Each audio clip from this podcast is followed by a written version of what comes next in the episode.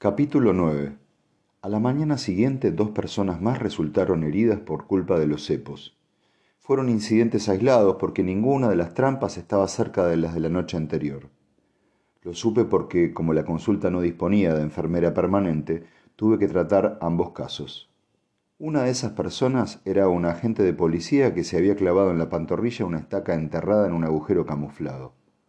Al igual que con Scott Brenner, hice lo que pude y la mandé al hospital para que le dieran puntos.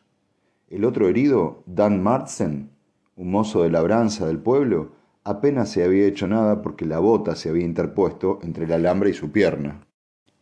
Juro que como agarre al hijo de perra que lo puso ahí, pienso romperle las piernas, dijo el hombre apretando los dientes mientras le vendaba la herida. ¿Estaba bien escondida? Totalmente invisible, y era enorme. Dios sabe qué coño pretendían cazar con una cosa tan grande. No dije nada, pero pensé que quizá los cepos hubieran cazado exactamente lo que debían cazar. Mackenzie opinaba como yo. Suspendió de forma temporal la búsqueda de Lynn Mitcalf e hizo instalar una tienda de primeros auxilios al lado del furgón desde el que se dirigiría la operación. Asimismo, hizo público un comunicado en el que advertía que nadie se acercara a los bosques y campos de los alrededores del pueblo. El resultado fue el que cabía esperar. Si el día anterior el estado de ánimo era de aturdimiento, la noticia de que los campos en torno a Manham ya no eran seguros hizo germinar el miedo propiamente dicho. Por supuesto, hubo quien se negó a creérselo y quien se empecinó en que nadie iba a asustarlos tanto que no se atrevieran a pisar unos campos que habían conocido toda la vida. Hasta que uno de los vecinos más escépticos, tras una tarde de copas en el Lamb, fue a meter el pie en un agujero tapado con hierba seca y se rompió el tobillo. Sus gritos se revelaron más eficaces que cualquier comunicado policial. A medida que llegaban más agentes, los medios nacionales empezaron a interesarse por el asunto y se presentaron en el pueblo con sus micrófonos y cámaras. Manham empezaba a parecer una ciudad sitiada. Por el momento solo tenemos dos tipos de cepos, dijo Mackenzie. El de alambre es una trampa bastante sencilla, cualquier cazador furtivo sabría prepararla. La diferencia está en que éstas son lo bastante grandes para atrapar el pie de algún adulto. Lo de las estacas es peor. Podría tratarse de un ex militar o de uno de esos paranoicos de la supervivencia o simplemente alguien con una imaginación perversa. ¿Por qué dice por el momento? Quien las ha tenido, quien las ha tendido sabe lo que hace, actúa con conciencia. No podemos descartar que nos esperen más sorpresas. ¿Y no podría ser esa su intención, perturbar el desarrollo de la búsqueda? Es posible, pero no podemos permitirnos correr riesgos.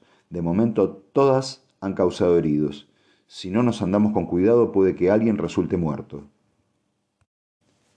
Al llegar a un cruce cayó y se puso a tamborilear en el volante con impaciencia mientras esperaba a que el vehículo de delante arrancara. El silencio aumentaba mi ansiedad, así que me puse a mirar por la ventanilla. Había llamado a Mackenzie a primera hora de la mañana para decirle que, si todavía lo deseaba, estaba dispuesto a examinar los restos de Sally Palmer. Me había despertado con esa idea, como si la decisión hubiera tenido lugar durante el sueño, y supongo que en cierto modo fue así. En verdad no estaba seguro de poderle ser útil. Como mucho podía darle datos más precisos sobre la hora de la muerte, y eso suponiendo que mis conocimientos no se hubieran oxidado por completo. No me hacía ilusiones, sabía que era difícil estar a tiempo de ayudar a Lynn Mitcalf, pero en cualquier caso ya no era posible quedarse de brazos cruzados. Lo que no significa que lo hiciera de buena gana. Cuando se lo comuniqué, Mackenzie no pareció sorprendido, ni siquiera impresionado. Se limitó a decir que lo consultaría con su superintendente y que me diría algo. Al colgar estaba como en el limbo, y no podía dejar de preguntarme si, después de todo, no me habría equivocado. Mackenzie me llamó al cabo de media hora para preguntarme si podía empezar esa misma tarde. Le dije que sí. Tenía la boca seca. El cadáver sigue en la sala de autopsias. Pasaré por su casa a la una e iremos a verlo, me dijo. Puedo ir solo. Tengo que pasar por comisaría y me gustaría que habláramos de un par de cosas. Me pregunté de qué querría hablar. Luego fui a pedirle a Henry si podía sustituirme en la consulta por la tarde. Claro. ¿Ha pasado algo? Había expectación en su mirada. Todavía no le había explicado ni siquiera el motivo de la visita de Mackenzie y eso me remordía, pero de haberlo hecho habría tenido que darle muchas otras explicaciones y no me apetecía. De todos modos, era consciente de que no podía postergar mucho más el momento. Por lo menos le debía eso. Dame hasta el fin de semana, dije. Seguramente para entonces habría terminado con mi tarea y no habría visitas en la consulta. Entonces te lo explicaré todo. ¿Va todo bien? preguntó escrutándome. Sí, lo que pasa es que es complicado. La vida es complicada. La semana pasada nadie esperaba que el pueblo fuera a llenarse de malditos periodistas y policías que no dejan de interrogar a todo el mundo. ¿Quién sabe cómo acabará todo esto? Y cambió un tono más optimista. Muy bien, ven a almorzar el domingo. Me apetece cocinar. Será la excusa para descorchar un buen burdeos que tenía ganas de probar. Siempre es mejor hablar con el estómago lleno. Acepté, animado por haber podido retrasar por lo menos unos días el momento de la confesión. Llegamos a una rotonda. El tráfico era considerable. El interior del coche de Mackenzie olía a ambientador de mentol y a loción de afeitado daba la impresión de que acabara de sacarlo del túnel de lavado.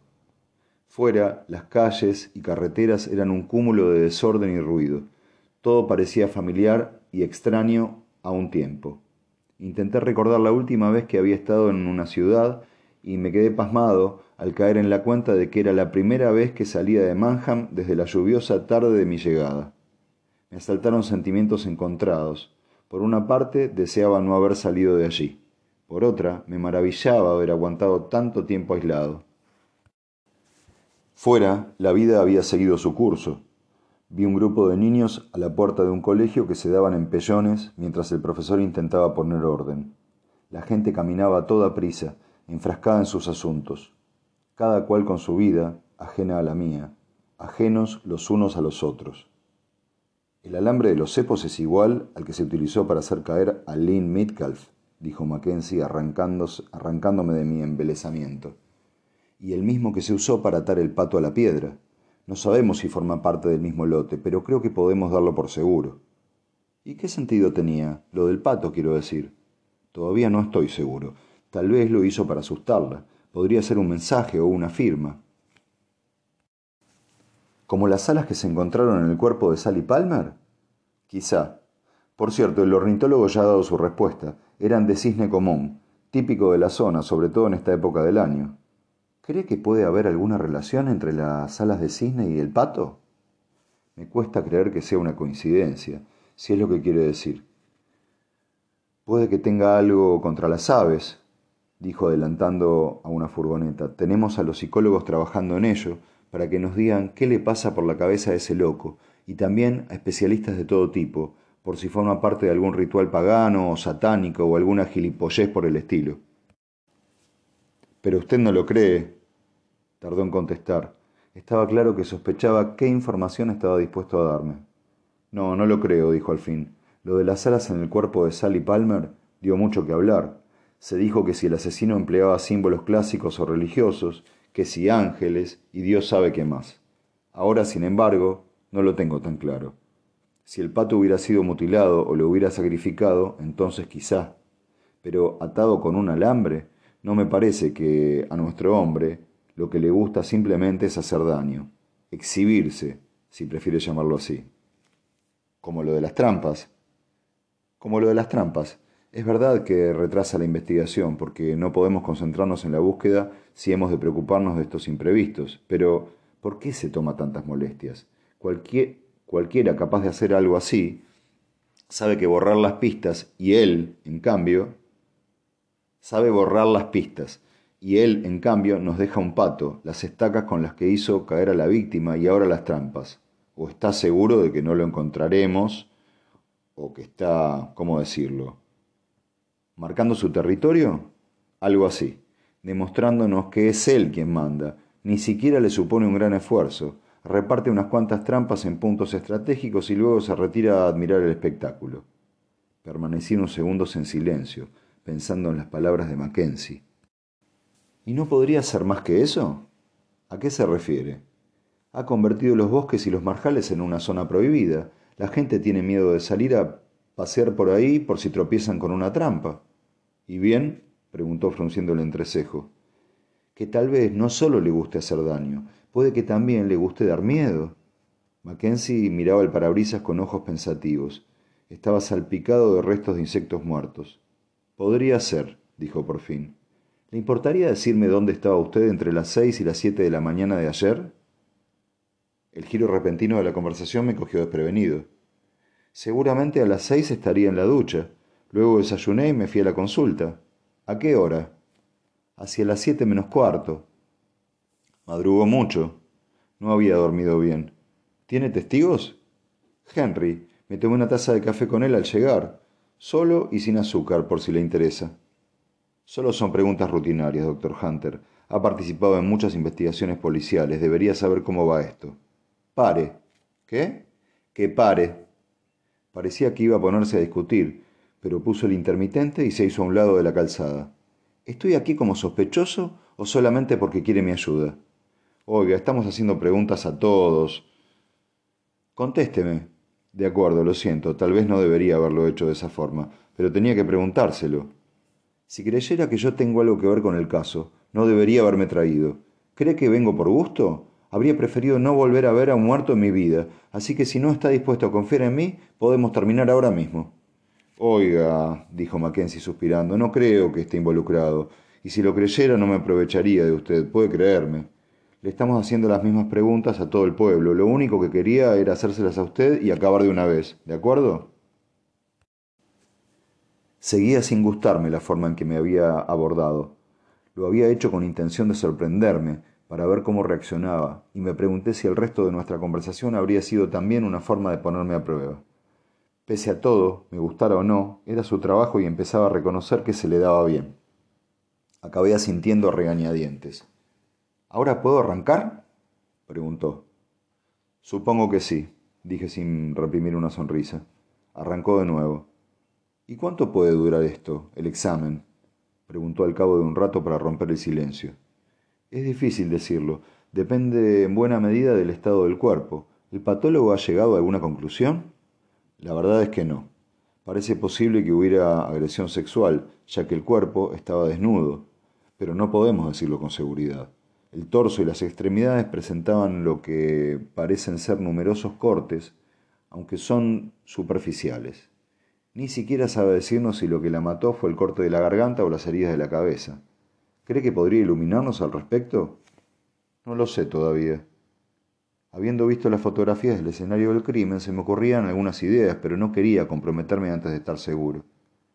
Sé que me arrepentiré de hacerle esta pregunta, dijo Mackenzie mirándome con el rabillo del ojo. Pero, ¿qué hará exactamente? Me había propuesto no pensar en ello, pero la respuesta me salió automáticamente. Observaré el cuerpo por rayos X, si es que no lo han hecho aún. Luego tomaré muestra de tejido blando para determinar el CTD y después determinar el qué? El intervalo del cronotánato diagnóstico. Los cambios sufridos por el cuerpo pueden analizarse para averiguar cuánto tiempo lleva muerto composición de aminoácidos, ácidos grasos volátiles, grado de descomposición de las proteínas. Tras esto tendré que retirar los restos de tejido blando para examinar el esqueleto y ver qué clase de traumatismo sufrió y qué tipo de arma pudo provocárselos. Esas cosas. Mackenzie puso una mueca de asco. ¿Y cómo se hace eso? Bueno, si no queda mucho tejido blando puede usarse un escalpelo o unos forceps, o puede dejarse el cuerpo hirviendo en detergente durante unas horas. Mackenzie seguía torciendo el gesto. Ahora entiendo por qué quería pasarse a médico de familia. En ese momento vi que también se acordaba del resto de mis motivos y agregó, lo siento. No importa. Nos quedamos en silencio durante un rato. Me fijé en que Mackenzie se rascaba el cuello. ¿Ha ido a que se lo miren? pregunté. ¿Que me miren qué? El lunar. Se lo está rascando. Es solo un picor, dijo bajando la mano de golpe y girando en dirección a un aparcamiento. Ya estamos.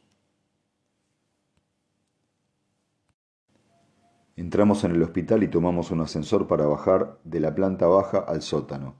El depósito de cadáveres se encontraba al fondo de un largo corredor. Nada más entrar, noté el característico olor dulzón que penetra en los pulmones con el primer aliento, impregnándolos como una película. En el interior todo eran paredes blancas, acero inoxidable y cristal. Una mujer joven, de rasgos asiáticos y vestida con una bata blanca, se levantó de detrás de una mesa en cuanto entramos. Buenas tardes, Marina. La saludó Mackenzie en voz serena. Doctor Hunter, Marina Patel. Estará aquí por si necesita ayuda. Me estrechó la mano sonriendo. Yo todavía estaba intentando orientarme, acostumbrarme a estar de nuevo en un lugar que me resultaba a la vez familiar y tan extraño. Bien, tengo que ir a comisaría, dijo Mackenzie consultando el reloj. Llámeme cuando haya terminado y vendré a recogerlo. Cuando se hubo marchado, la joven me miró expectante, como a la espera de instrucciones. Entonces, ¿es usted la patóloga? Pregunté retrasando el momento de la verdad. Aún no, contestó sonriendo. Soy estudiante de posgrado, pero espero serlo algún día. Sonreí. Ninguno de los dos se movió. ¿Desea ver el cuerpo? preguntó ella por fin. No, no quería. De acuerdo, me dio una bata de laboratorio y me llevó a una sala que había al otro lado de un par de pesadas puertas abatibles. Era una estancia pequeña con forma de quirófano antiguo. Hacía frío. El cuerpo estaba en una mesa de acero inoxidable, tendido allí sobre la superficie de metal mate. Se me antojó una imagen de lo más incongruente. Marina encendió las lámparas y pude verlo en su patética integridad. Recorrí con la mirada lo que hasta hace unos días atrás había sido Sally Palmer y de la que ya nada quedaba. Eso me hizo sentir un ligero alivio al que no tardó en suceder una aséptica imperturbabilidad. imperturbabilidad. Bien, empecemos, dije. Aquella mujer había visto tiempos mejores. Tenía la cara castigada y llena de magulladuras, y sus facciones empezaban a perder cualquier rasgo que pudiera haber tenido en el pasado. La cabeza estaba inclinada, como si, como si soportase el peso del mundo sobre los hombros, y sin embargo había algo noble en su resignación, como si, pese a no haberla esperado, hubiera aceptado su muerte. Durante la misa me llamó la atención la estatua de un santo. No sabía por qué, pero había algo en ella que me gustaba. Estaba montada sobre un pilar de piedra y era de factura más bien tosca. Incluso para mis ojos inexpertos parecía evidente que su autor tenía bastante poco sentido de la proporción. Y aún así, ya fuera el suave aspecto de las cosas antiguas o algo menos definible, tenía algo atrayente. Debía de llevar allí siglos y habría visto desarrollarse bajo sus ojos un sinfín de escenas alegres y dolorosas. Y allí seguiría, atenta y silente, aún después de extinguida la memoria de todos nosotros. Era una forma de recordar que, bueno o malo, todo se acaba. En ese momento era un pensamiento tranquilizador. En el interior de la vieja iglesia hacía frío y olía a humedad, pese a que la tarde era calurosa. La luz traspasaba los cristales azules y malvas de las vidrieras, desiguales y combados por el paso del tiempo. El pasillo central estaba recubierto de losas de piedra gastadas y algunas lápidas dispersas. La más cercana a mí tenía labrada una calavera bajo la cual algún picapedrero medieval había grabado un siniestro mensaje. Como eres tú, así fui yo. Como soy yo, así serás. Me pasé el rato cambiando de postura en el macizo banco de madera mientras la insidiosa voz de barítono de Scarsdale retumbaba en las paredes de piedra. Como era de esperar, lo que había empezado siendo un servicio religioso había derivado en una excusa para que el reverendo proyectara su personal forma de entender la piedad sobre el indefenso auditorio. Cuando rezamos por el alma de Sally Palmer y por la liberación de, Lynn Midcalf, sin duda surge una pregunta a la que todos buscamos respuesta. ¿Por qué? ¿Por qué ha tenido que ocurrir esto? ¿Ha sido un acto de justicia el que estas dos mujeres no fueran arrebatadas con tamaña brutalidad? ¿Justicia por qué? ¿Y sobre quién? Scarsdale se agarraba al púlpito de madera con ambas manos y fulminaba a la congregación con su mirada. La justicia puede caer sobre cualquiera de nosotros en cualquier momento, y nosotros no somos quienes para cuestionarla. No somos quienes para tacharla de caprichosa. Dios es misericordioso pero no tenemos ningún derecho a esperar que lo sea con nosotros. Dios imparte su misericordia por vías que tal vez escapan a nuestra comprensión. No está en nuestra mano dolernos por ello, simplemente porque somos ignorantes. Cuando se detuvo a coger aire, brillaron unos cuantos flashes. Scarsdale había permitido entrar en la iglesia a la prensa, lo que hacía que la situación fuera aún más irreal. Su escasa congregación había crecido hasta el punto de llenar el templo. Cuando llegué, los bancos ya estaban llenos y tuve que arreglarme con un pequeño espacio al fondo de todo. Me había olvidado del servicio hasta que pasé delante del cementerio y vi a la muchedumbre. Mackenzie le había encomendado que me llevara de vuelta a Manham, a un taciturno sargento de paisano al que se notaba a todas luces que le había sentado mal verse rebajado al papel de taxista. El teléfono del inspector estaba apagado cuando lo llamé para comunicarle que había terminado, pero le dejé un mensaje de voz y él me telefoneó casi al momento. ¿Qué tal ha ido? He enviado unas muestras para que saquen un examen de cromatografía de gases. Cuando manden los resultados podré determinar la hora más o menos exacta de la muerte, dije. Mañana podré empezar a examinar el esqueleto. Entonces sabremos algo más sobre el tipo de arma utilizada. ¿Entonces todavía no ha averiguado nada? preguntó visiblemente decepcionado. Solo lo que me ha dicho Marina, que la causa probable de la muerte deben de ser las heridas de la cabeza y no el corte de la garganta. ¿Y no está de acuerdo? No digo que no fueran fatales, pero seguro que estaba viva cuando le seccionaron la garganta. ¿Está seguro? El cuerpo está demasiado seco. Ni siquiera con el calor de esos últimos días se habría secado tan rápido, a menos que hubiera sufrido una pérdida masiva de sangre, cosa que no ocurre con un cuerpo ya muerto, por más que le corten la garganta. Las muestras de tierra sacadas del lugar donde fue encontrado el cadáver indican bajo contenido de hierro, apuntó Mackenzie. Eso significaba que no era mucha la sangre que había caído al suelo en ese lugar. Si le hubieran seccionado la yugular allí mismo, la cantidad habría sido tal que los niveles de hierro se habrían disparado por las nubes. Entonces la mataron en otro sitio. ¿Qué me dice de las heridas de la cabeza? O no fueron mortales o fueron infligidas post-mortem. El inspector guardó silencio un momento, pero podía imaginarme lo que estaría pensando. Fuera lo que fuera lo que había sufrido Sally Palmer, a Lynn Mitcalf le esperaba lo mismo. Si todavía no estaba muerta, solo era cuestión de tiempo a menos que sucediera un milagro. Scarsdale empezaba a moderar su, su tono. Quizá algunos de vosotros todavía os estáis preguntando qué han podido hacer esas dos pobres mujeres para merecer esto. ¿Qué ha hecho nuestra comunidad para merecer esto? Y extendiendo las manos añadió, tal vez nada, tal vez la mentalidad moderna está en lo cierto, tal vez no hay razón ni principio rector en el universo. Hizo una pausa muy teatral. Me pregunté si no lo estaría haciendo expresamente para las cámaras.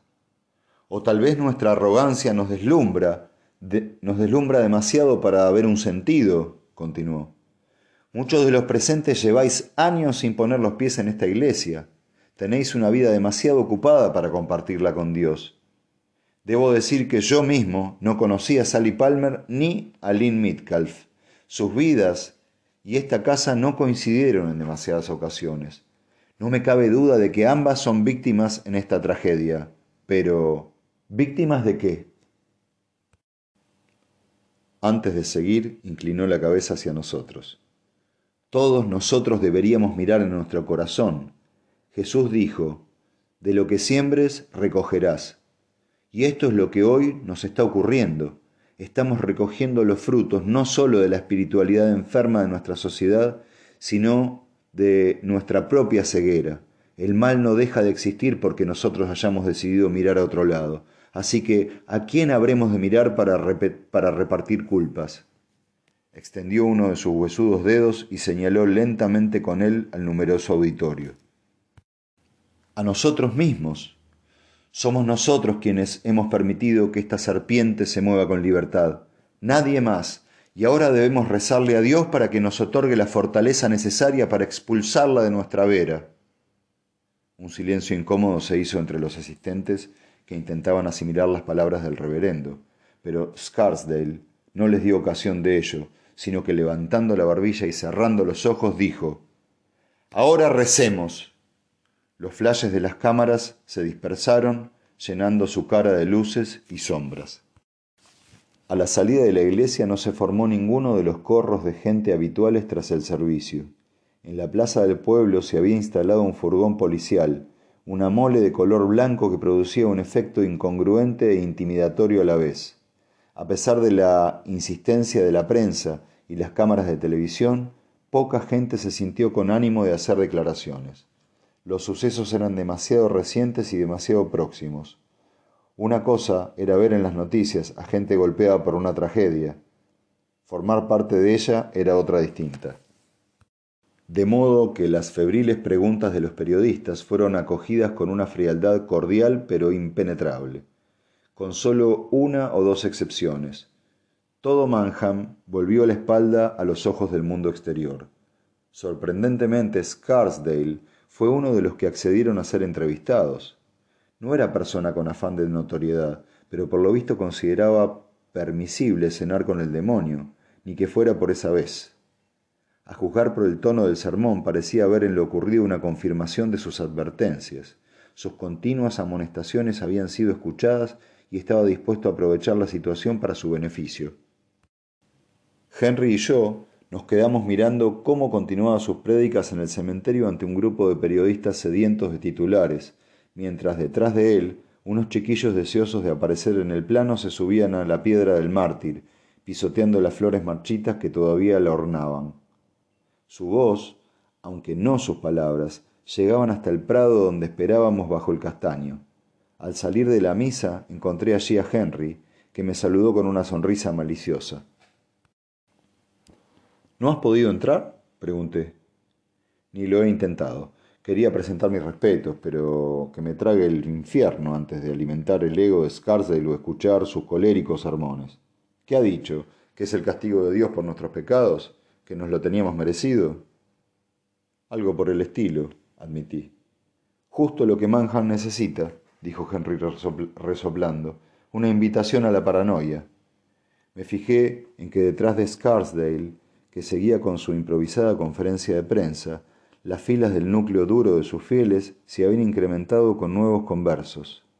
Al grupo formado por Lee y Marjorie Goodchild y Judy Sutton y su hijo Robert se habían sumado otros vecinos que, que frecuentaban menos la iglesia. Con sus cabezas levantadas, parecían un coro que con su silencio confirmara las palabras con que el reverendo defendía su postura ante las cámaras. Henry sacudió la cabeza disgustado. Míralo, está en su salsa. ¿Hombre de Dios? ¡Ja! Lo único que quiere es aprovechar para decir, os lo advertí. Parte de razón no le falta. No me digas que te has convertido, dijo lanzándome una mirada incrédula. No es mérito de Scarsdale. Lo que quiero decir es que quien anda detrás de esto tiene que ser del pueblo. Ha de ser alguien que conoce los alrededores y que nos conoce a nosotros. En ese caso, que Dios nos asista, porque si Scarsdale se sale con la suya, las cosas empeorarán mucho antes de que empiecen a mejorar. ¿A qué te refieres? ¿Has visto alguna vez Las Brujas de Salem, la obra de Arthur Miller sobre la casa de brujas? Solo por televisión. Pues no será nada comparado con lo que va a suceder en Manham como esto dure mucho. Creí que bromeaba, pero por su mirada entendí que lo decía en serio. Agacha la cabeza, David. Aunque Scarsdale no, no siembre cizaña, pronto empezarán las acusaciones y las denuncias, y entonces más valdrá que nadie te señale. ¿No lo dirás en serio? Que no. Llevo viviendo aquí mucho más tiempo que tú. Sé cómo son nuestros buenos amigos y vecinos. Ya deben de estar afilando los cuchillos. Vamos, ¿no crees que estás exagerando un poco? ¿Eso crees? Henry estaba mirando a Scarsdale, que había terminado de decir lo que fuera que tenía que decir, y volvía a la iglesia. Como los periodistas más insistentes intentaban seguirlo, Rupert Sutton se cruzó en su camino y los hizo detenerse abriendo los brazos hasta formar con ellos una barrera de carne y hueso que ninguno de ellos osó traspasar. Estas cosas sacan lo peor de la gente, dijo Henry lanzándome una mirada elocuente. Manham es un pueblo pequeño, y los pueblos pequeños crean mentes estrechas. Puede que me pase de pesimista, pero yo en tu lugar me cuidaría las espaldas. Me miró a los ojos un instante para asegurarse de que tomaba nota del mensaje y a continuación desvió la mirada a mi espalda. ¿Amiga tuya? Me di vuelta y vi que había una mujer joven que me sonreía. Era morena y rechoncha. La había visto alguna vez por la calle, pero desconocía su nombre. Hasta que no se hizo a un lado no vi que Jenny estaba con ella, y que no sonreía precisamente. Ajena a la mirada de Jenny, la mujer dio un paso al frente y dijo, Hola, soy Tina. Encantado, dije yo, preguntándome a qué venía eso. Jenny me miró y esbozó media sonrisa. Estaba nerviosa. Hola, Tina, dijo Henry. ¿Qué tal tu madre? Mejor, gracias. Ya casi le ha desaparecido la hinchazón. Luego se giró hacia mí con un brillo inconfundible en los ojos. Gracias por acompañar a Jenny anoche. Soy su compañera. Da gusto ver que todavía queda gente con un poco de cortesía. Ah, no hay de qué. Le estaba diciendo a Jenny que debería usted venir algún día a tomar algo o a cenar. Miré a Jenny. Estaba ruborizada. Noté que a mí empezaba a ocurrirme lo mismo. Bueno, yo... ¿Qué tal el viernes por la noche? Tina, seguro que está, empezó a decir Jenny, pero su amiga no se dio por aludida. Entonces, ¿no está ocupado? Si no, siempre, que siempre podemos quedar para otra noche. Mm, no, pero... Estupendo. Nos vemos a las ocho. Sin dejar de sonreír, tomó a Jenny por el brazo y se marcharon. Yo me quedé mirándolas. ¿A qué ha venido eso? preguntó Henry. Ni idea. La escena parecía haberle hecho gracia. Ni idea, de verdad, insistí. Bueno, ya me lo explicarás el domingo mientras almorcemos. De repente la sonrisa desapareció de su rostro y volvió a mirarme con seriedad. Y no olvides lo que te he dicho, cuidado en quien confías y ten ojos en la espalda. Y dicho esto, hizo girar la silla de ruedas y se alejó.